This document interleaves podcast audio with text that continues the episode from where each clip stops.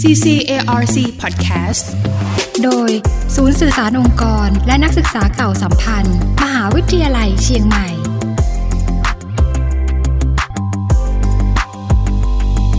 วันนี้นะคะก็มีหลักสูตรมาแนะนำกันค่ะ ซึ่งเป็นหลักสูตรใหม่นะคะ ที่น้องๆที่กำลังสนใจงานทางด้านการออกแบบอุตสาหกรรม น่าจะสนใจกันเลยทีเดียวค่ะนั่นก็คือ หลักสูตรวิทยาศาสตร์บัณฑิตสาขา วิชาออกแบบอุตสาหกรรม ซึ่งเป็นความร่วมมือของ คณะสถาปัตยกรรมศาสตร์มช แล้วก็คณะวิศวกรรมศาสตร์มช นั่นเองค่ะ หลักสูตรนี้นะคะ เรียนอะไร รูปแบบการเรียนจะเป็นยังไงนะคะ รวมถึงจบแล้วจะไปทำงานด้านไหน วันนี้ค่ะ อาจารย์ ดรปัทวี อารยาพานนท์นะคะ ซึ่งท่านก็เป็นประธานหลักสูตร จากคณะสถาปัตยกรรมศาสตร์มหาวิทยาลัยเชียงใหม่ก็จะได้มาเล่าให้ฟังกันค่ะ สวัสดีค่ะ สวัสดีครับ ค่ะพูดถึงหลักสูตรนี้ค่ะอาจารย์เรียกว่าเป็นหลักสูตรน้องใหม่เลยทีเดียวนะคะ อยากจะให้อาจารย์ช่วยเล่าถึงที่มากันสักนิดนึงค่ะว่า หลักสูตรวิทยาศาสตร์บัณฑิต สาขาวิชาออกแบบอุตสาหกรรม ตรงเนี้ยนะคะ มีที่มายังไงคะอาจารย์คะ คือถ้าเราเซิร์ชดูตัวหลักสูตรในปัจจุบันนะหลายมหาวิทยาลัยทั่วประเทศนะครับ จะเน้นคำว่านวัตกรรมอยู่ในหลักสูตร ใน กั ยุคนี้เลยนะคะ ใช่ครับ เพราะฉะนั้นหลักสูตรที่เกี่ยวข้องกับนวัตกรรม จริง ๆ แล้วเนี่ยคำว่านวัตกรรมในยุคเนี้ยมันเป็นคำที่บ่งบอกถึงอะไรสักอย่างหนึ่งที่มันต้องใช้เทคโนโลยี ใช้ทีมงาน ใช้เวลา ซึ่งมันเป็นสิ่งที่ลอกเลียนแบบยาก ค่ะ เพราะหลายมหาวิทยาลัยที่ผมไปดูงานมาเนี่ยตีความคำว่านวัตกรรมคือความคิดสร้างสรรค์ไง อื ครับ ม เช่นการย้อมผ้าด้วยผักชนิดนี้เงี้ยอะไรอย่างเงี้ยครับ จริงๆแล้วสิ่งที่มหาวิทยาลัยต้องการ ก็คือผลงานสิทธิบัตร อะไรบางอย่างที่สามารถทำอยู่ในแบรนด์ของมอชอได้ ค่ะ นะครับ เหมือนกับมหาวิทยาลัยต่างๆ ที่ต่างประเทศทำอยู่ เช่นที่ญี่ปุ่นเนี้ย ก็จะมีมหาวิทยาลัยที่คิดค้นการใช้เศษผลผลิตทางการเกษตรนะครับ ประเภทมันเนี่ยเอามาทำถ่านหิน อ๋อ ภายในเวลา 10 นาที ค่ะ จากสมัยก่อนทำเป็นล้านล้านๆปีเนาะกว่าจะได้ถ่านหินออกมา อืม เพราะฉะนั้นเนี่ยตรงเนี้ยเราก็เลยได้มีโอกาสดีร่วมกับคณะวิศวกรรมศาสตร์นะครับ ที่ยังขาดเรื่องศิลปะ เรื่องการตลาด หรืออะไรหลาย ๆ อย่างมาผสมผสานร่วมมือกัน ค่ะ ในการทำงานที่ร่วมมือกันจริง ๆ นะครับ มันไม่ใช่การมาเอาวิชานี้ให้เด็กเดินเข้าไปเรียนที่คณะวิศวะ แต่เด็กปวดหัวกินยาพารากลับมา เรามีการประชุมกันครับ เพื่อลดความยากของเด็กด้านศิลปะ ม ที่ต้องไปเรียน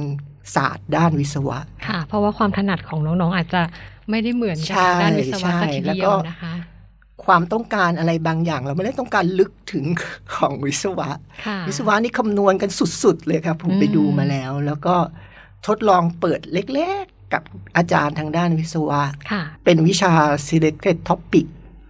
นะครับ แล้วก็มีเด็กมาเรียน 10 กว่าคนครับ ค่ะ แสดงว่าในส่วนของหลักสูตรใหม่ที่กำลังจะเปิดเนี่ยหรือว่าเปิดแล้วเนี่ยนะคะ อาจารย์ก็คือเป็นการดึงเอาความงามทางด้านสถาปัตย์ด้วยมา ใช่ครับ ผนวกกับความแข็งแกร่งแล้วก็ระบบต่างๆ ที่เป็น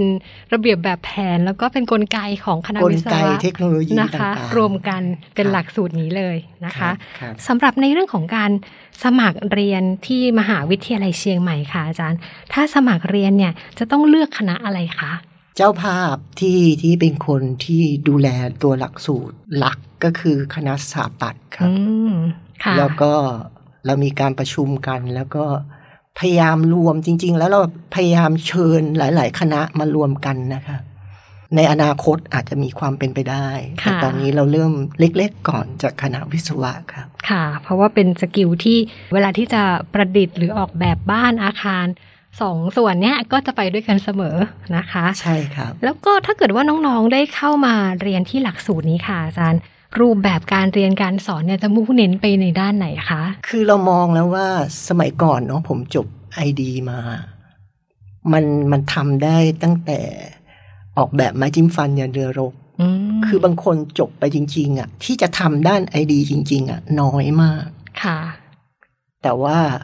สิ่งที่สอนไปอ่ะมันสอนถึงขั้นออกแบบรถยนต์ได้ไงครับรถยนต์ไฟฟ้าหรืออะไรอย่างเงี้ย ค่ะ เพราะฉะนั้นเนี่ยความที่เราคิดถึงหลักสูตรการสอนเนี่ยเราจะเน้นตัวผู้เรียนเป็นหลัก คือเราเราจะไม่รับคนเยอะมาก แล้วเราจะดูศักยภาพรายบุคคล อืม แล้วก็พุชสิ่งที่มันเป็นพรสวรรค์ของเขาเดี๋ยวโดยไม่ฝืนความเป็นสิ่งที่เขาชอบอะค อื รับ มแสดงว่าแต่ละคนก็จะมี ศักยภาพ อ่า ต่างกัน ใช่ไหมคะ แล้วก็จะเฉพาะด้านสำหรับแต่ละบุคคลไปด้วย ใช่ครับ อืม แล้วก็เราโชคดีที่เรามีความร่วมมือกับสเต็ป ค่ะ แล้วก็หลาย ๆ คณะพร้อมให้ความร่วมมือ เช่นเราทำวิจัยร่วมกับคณะทันตแพทย์ แล้วก็คณะสัตวแพทย์อยู่ตอนเนี้ยครับ ในการประดิษฐ์เตียงเก้าอี้อะไรเงี้ยครับ ในการช่วยยกสุนัขที่มีน้ำหนักมากเนี่ยครับ ค่ะ อันนี้คือทีมอาจารย์ก็ก็ช่วยช่วยๆกัน ค่ะ ครับ อย่างนี้ถ้าจะเรียกว่าเป็นการนำเอารูปแบบของ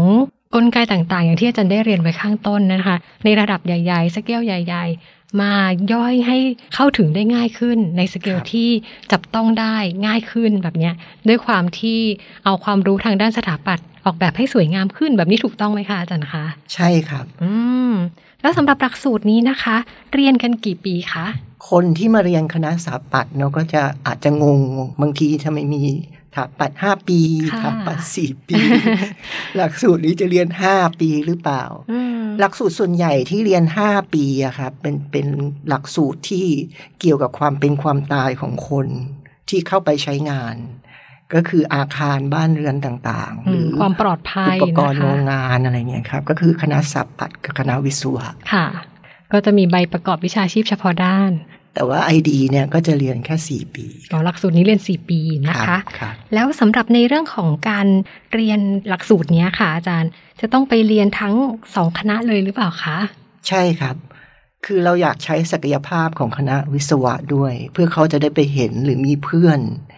ที่คณะวิศวะใช้ห้องสมุดอะไรเงี้ยครับ ค่ะ ใช้ห้องคอมพิวเตอร์ ซึ่งเขามีกำลังจะมีห้องปฏิบัติการคอมพิวเตอร์ใหม่ อืม มีโปรแกรมซอฟต์แวร์อัปเดตที่เป็นลิขสิทธิ์เงี้ยครับ ค่ะ ซึ่งบางอย่างก็สลับกันไปเรียนเพื่อ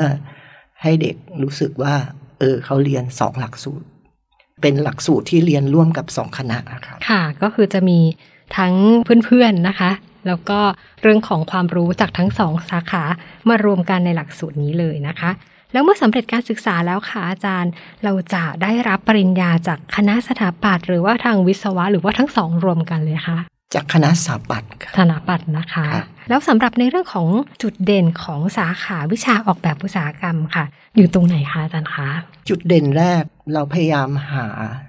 สาเหตุของการที่เด็กในยุคปัจจุบันน่ะไม่ค่อยเข้าระบบการเรียนในระบบมหาวิทยาลัย อืม คือบางบางวิชาชีพ เช่น ค้าขายออนไลน์หรือยูทูบเบอร์อะครับ อ่า มัน นี่เป็ ไม่ น จำเป็น แนวทางใหม่สำหรับวิชาชีพของน้องๆในยุคนี้ ใช่ ะคะ ในยุคเนี้ยเขาจะมีทางเลือกเยอะมาก อืม เพราะฉะนั้นเราก็เลยพยายาม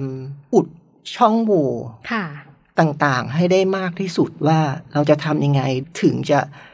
ลดอุปสรรคพวกนี้ อันดับแรกก็คือเราอยากให้นักศึกษาเรียนไปด้วย แล้วก็มีรายได้ไปด้วย อืม ตั้งแต่ปีหนึ่งก็คือมีแบรนดิ้งมีเพจมีอะไรบางอย่าง ที่ทำ 3D print ปุ๊บ แล้วก็สามารถนำไปโปรโมทบนเพจตัวเองได้เงี้ยครับ จนถึงปี 4 แบรนด์เขาอาจจะติดตลาดดีขึ้นเงี้ยครับ ค่ะ สองคือลดงานที่มาก เพราะว่าสมัยก่อนหรือหลักสูตรอื่นที่มหาลัยอื่นอะแต่ละวิชาจะพยายามครอบครองศักยภาพของตัวเองว่าฉันกี่หน่วยกิจฉันสามหน่วยกิจ งานจะต้องเท่านี้เท่านี้ไม่มีการคุยกันเชื่อมโยงกันว่าโปรเจกต์ใหญ่ปลายเทอมควรเป็นอะไรอย่างเงี้ยครับ เพราะฉะนั้นพอเราทำหลักสูตรเนี้ยมันต้องใช้ความร่วมมือกับคณะวิศวะอย่างมาก ในการคุยกันว่าโปรเจกต์เทอมเนี้ยโปรเจกต์ย่อยจะมีกี่โปรเจกต์โปรเจกต์ ค่ะ ใหญ่จะเป็นอะไรแล้วให้ อืม ทะให้สามารถเชื่อมโยงและมีความเป็นไปได้ในการนำไปจำหน่าย เพื่อสร้างรายได้ได้ เพื่อให้นักศึกษามีความมั่นใจในระหว่างเรียนไง อื ครับ มค่ะ ก็เรียกได้ว่าเป็นการเสริมสร้างในเรื่องของความเป็นผู้ประกอบการ แล้วก็เจ้าของผลิตภัณฑ์หรือว่าเจ้าของแบรนด์ให้กับน้องๆด้วย ตั้งแต่สมัยที่ยังเรียนเป็นนักศึกษาเลยนะคะ อาจารย์ อาจารย์คิดว่าตรงนี้จะมีประโยชน์ยังไงในอนาคตบ้างคะ ผมว่าส่วนหนึ่งอ่ะเด็กโดยเฉพาะเด็กต่างจังหวัดนะครับ ค่ะ จะมีข้อจำกัดเรื่องการมาเรียนหนังสือแล้ว แล้วเรียนด้านเนี้ยมันใช้เงินเยอะ อืม แล้วเหนื่อย แล้วเราก็พยายามอุดช่องโหว่ตรงนี้นะครับ เราจะพยายามทดลองหลักสูตรเนี้ยโดยโดยเป็นลักษณะเป็นหลักสูตรที่มีความยืดหยุ่นไม่ตายตัว และอีกจุดหนึ่งที่ผมคิดว่าเป็นจุดเด่นของหลักสูตรคือ เราจะร่วมกับคณะทางด้านการแพทย์ อืม คือเราจะเน้นผู้สูงวัยและการออกแบบเพื่อสังคมและสิ่งแวดล้อมเนี่ยครับ เพราะฉะนั้นเนี่ยคณะทางด้านการแพทย์ทั้งหลายเนี่ยต้องการเครื่องมืออุปกรณ์ กายอุปกรณ์ต่างๆ อีกมากเลยครับเท่าที่ผมดูนะ เพราะว่า แล้ว เรากำลังจะเข้าสู่สังค ใช่ มผู้สูง ใช่ วัย สังคมผู้สูงวัย นะคะค่ะ เครื่องมือต่างๆเนี่ยมันมีเงื่อนไขตรงผู้สูงวัยที่เป็นคนจนนะครับ ไม่มีรายได้ อืม เขาก็จะพยายาม DIY เท่าที่จะทำได้ ตรงเนี้ยเราจะพยายามหาช่องว่างต่างๆเนี่ยเพื่อให้เป็นโปรเจกต์ที่อาจจะเป็นศูนย์ที่สามารถมาเช่าอุปกรณ์ เพื่อช่วยในการบำบัดชั่วคราว อืม หรืออะไรอย่างเงี้ยครับ ค่ะ ตรงเนี้ยเราเราพยายามหาช่องว่างตรงนี้อยู่ อืม ตรงเนี้ยผม ก็ ว่าน่าสนใจ ค่ะก็คือให้น้องๆได้มีทำประโยชน์เพื่อสังคม แล้วก็ช่วยเหลือสังคมผู้สูงวัย ใช่ ข ค อ รั ง บ ทั้งประเทศไทยเราแล้วก็ในอนาคตเนี่ยเรียกได้ว่าทั่วโลกเลยทีเดียวนะคะ ที่จะประสบกับภาวะของผู้สูงวัยตรงนี้ด้วยนะคะ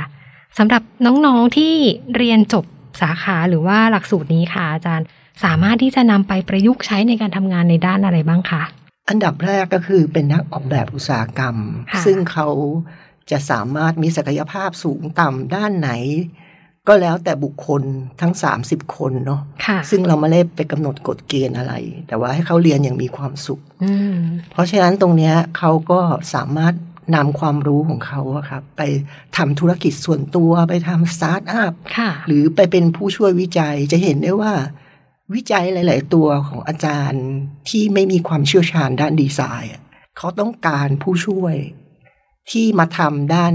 ขึ้นภาพสามมิติทำ 3D print ทำต้นแบบเนี่ยครับ อืม ผมว่าตรงเนี้ยเป็นจุดที่อาจารย์มหาวิทยาลัย ที่เชียงใหม่อะขาดอย่างมาก ผลงานสิทธิบัตรก็น้อยเนี่ยครับ ค่ะ ก็เรียกได้ว่าหลากหลายเลยเลยทีเดียวนะคะ ตามความสนใจของน้องๆ แล้วก็เรียกว่าเป็นการประยุกต์ให้เหมาะกับยุคนี้สมัยนี้แล้วก็ ใช่ครับ การทำงานในพศนี้กันด้วยนะคะสำหรับน้องๆที่สนใจอยากจะดูรายละเอียดเพิ่มเติมหรือว่าเข้าศึกษาในหลักสูตรนี้ค่ะอาจารย์ จะดูเพิ่มเติมได้ที่ไหนยังไงบ้างคะ ง่าย ๆ เลยก็คือเข้าไปที่เว็บของคณะสถาปัตย์ได้เลยครับ ค่ะ แล้วมันจะมีลิงก์ที่เชื่อมโยงกับพวกแอดมิชชั่นแต่ละปี อืม ให้ดูรายละเอียด ค่ะสำหรับในเรื่องของการรับสมัครค่ะ ตอนนี้ยังสมัครได้ไหมคะ ตอนนี้รอบสองเนี่ยผ่านพ้นไปแล้วเนาะเหลือรอบสามนะครับ ก็คือรอบแอดมิชชั่น อืม ประมาณพฤษภาคมครับ ค่ะ แล้วก็อีกรอบหนึ่งก็คือรอบรับตรงนะครับ ค่ะ ก็สามารถที่จะดูรายเพิ่มเติมก่อนก็ได้ แล้วก็ตัดสินใจอีกครั้งหนึ่งนะคะ ใช่ครับ สำหรับช่วงท้ายรายการค่ะ อยากจะให้อาจารย์ช่วยฝากถึงหลักสูตรใหม่หลักสูตรนี้ค่ะ ก็คือว่าตอนเนี้ยสิ่งหนึ่งที่เรากังวลก็คือหลักสูตรบางหลักสูตรเป็นหลักสูตรที่ดี แต่ศักยภาพของผู้เรียนไม่พอ เพราะฉะนั้นเราจะพยายามวางแผนหลักสูตรให้มีความยืดหยุ่น ค่ะ และเหมาะสมกับบุคคลที่เรียนแล้วไม่เครียด โดยวิธีการจบการศึกษาเนี่ยมีหลากหลายวิธีการที่ไม่ยากเกินไป โดยเฉพาะเป็นนักศึกษาที่อยู่ต่างจังหวัด แล้วเราจะพยายามพาลงพื้นที่ไปดู ความรู้ต่างๆที่ต่างประเทศ แล้วก็ในกรุงเทพด้วยครับ ค่ะ ถ้าเกิดว่าสนใจก็เข้าไปดูรายละเอียดได้ที่อาจารย์ได้แจ้งไว้นะคะ ครับ สำหรับวันนี้ค่ะหลักสูตรดีๆนะคะ หลักสูตรน้องใหม่ จากคณะสถาปัตยกรรมศาสตร์มหาวิทยาลัยเชียงใหม่นะคะ หลักสูตรวิทยาศาสตร์บัณฑิต สาขาวิชาออกแบบอุตสาหกรรมค่ะ ก็ต้องขอขอบพระคุณเป็นอย่างสูงเลยนะคะ อาจารย์ดรปัทวี อารยพานนท์ค่ะ ประธานหลักสูตรค่ะสำหรับวันนี้ขอบพระคุณค่ะ สวัสดีค่ะ ครับ ยินดีครับ CCARC Podcast โดย ศูนย์สื่อสารองค์กร และนักศึกษาเก่าสัมพันธ์ มหาวิทยาลัยเชียงใหม่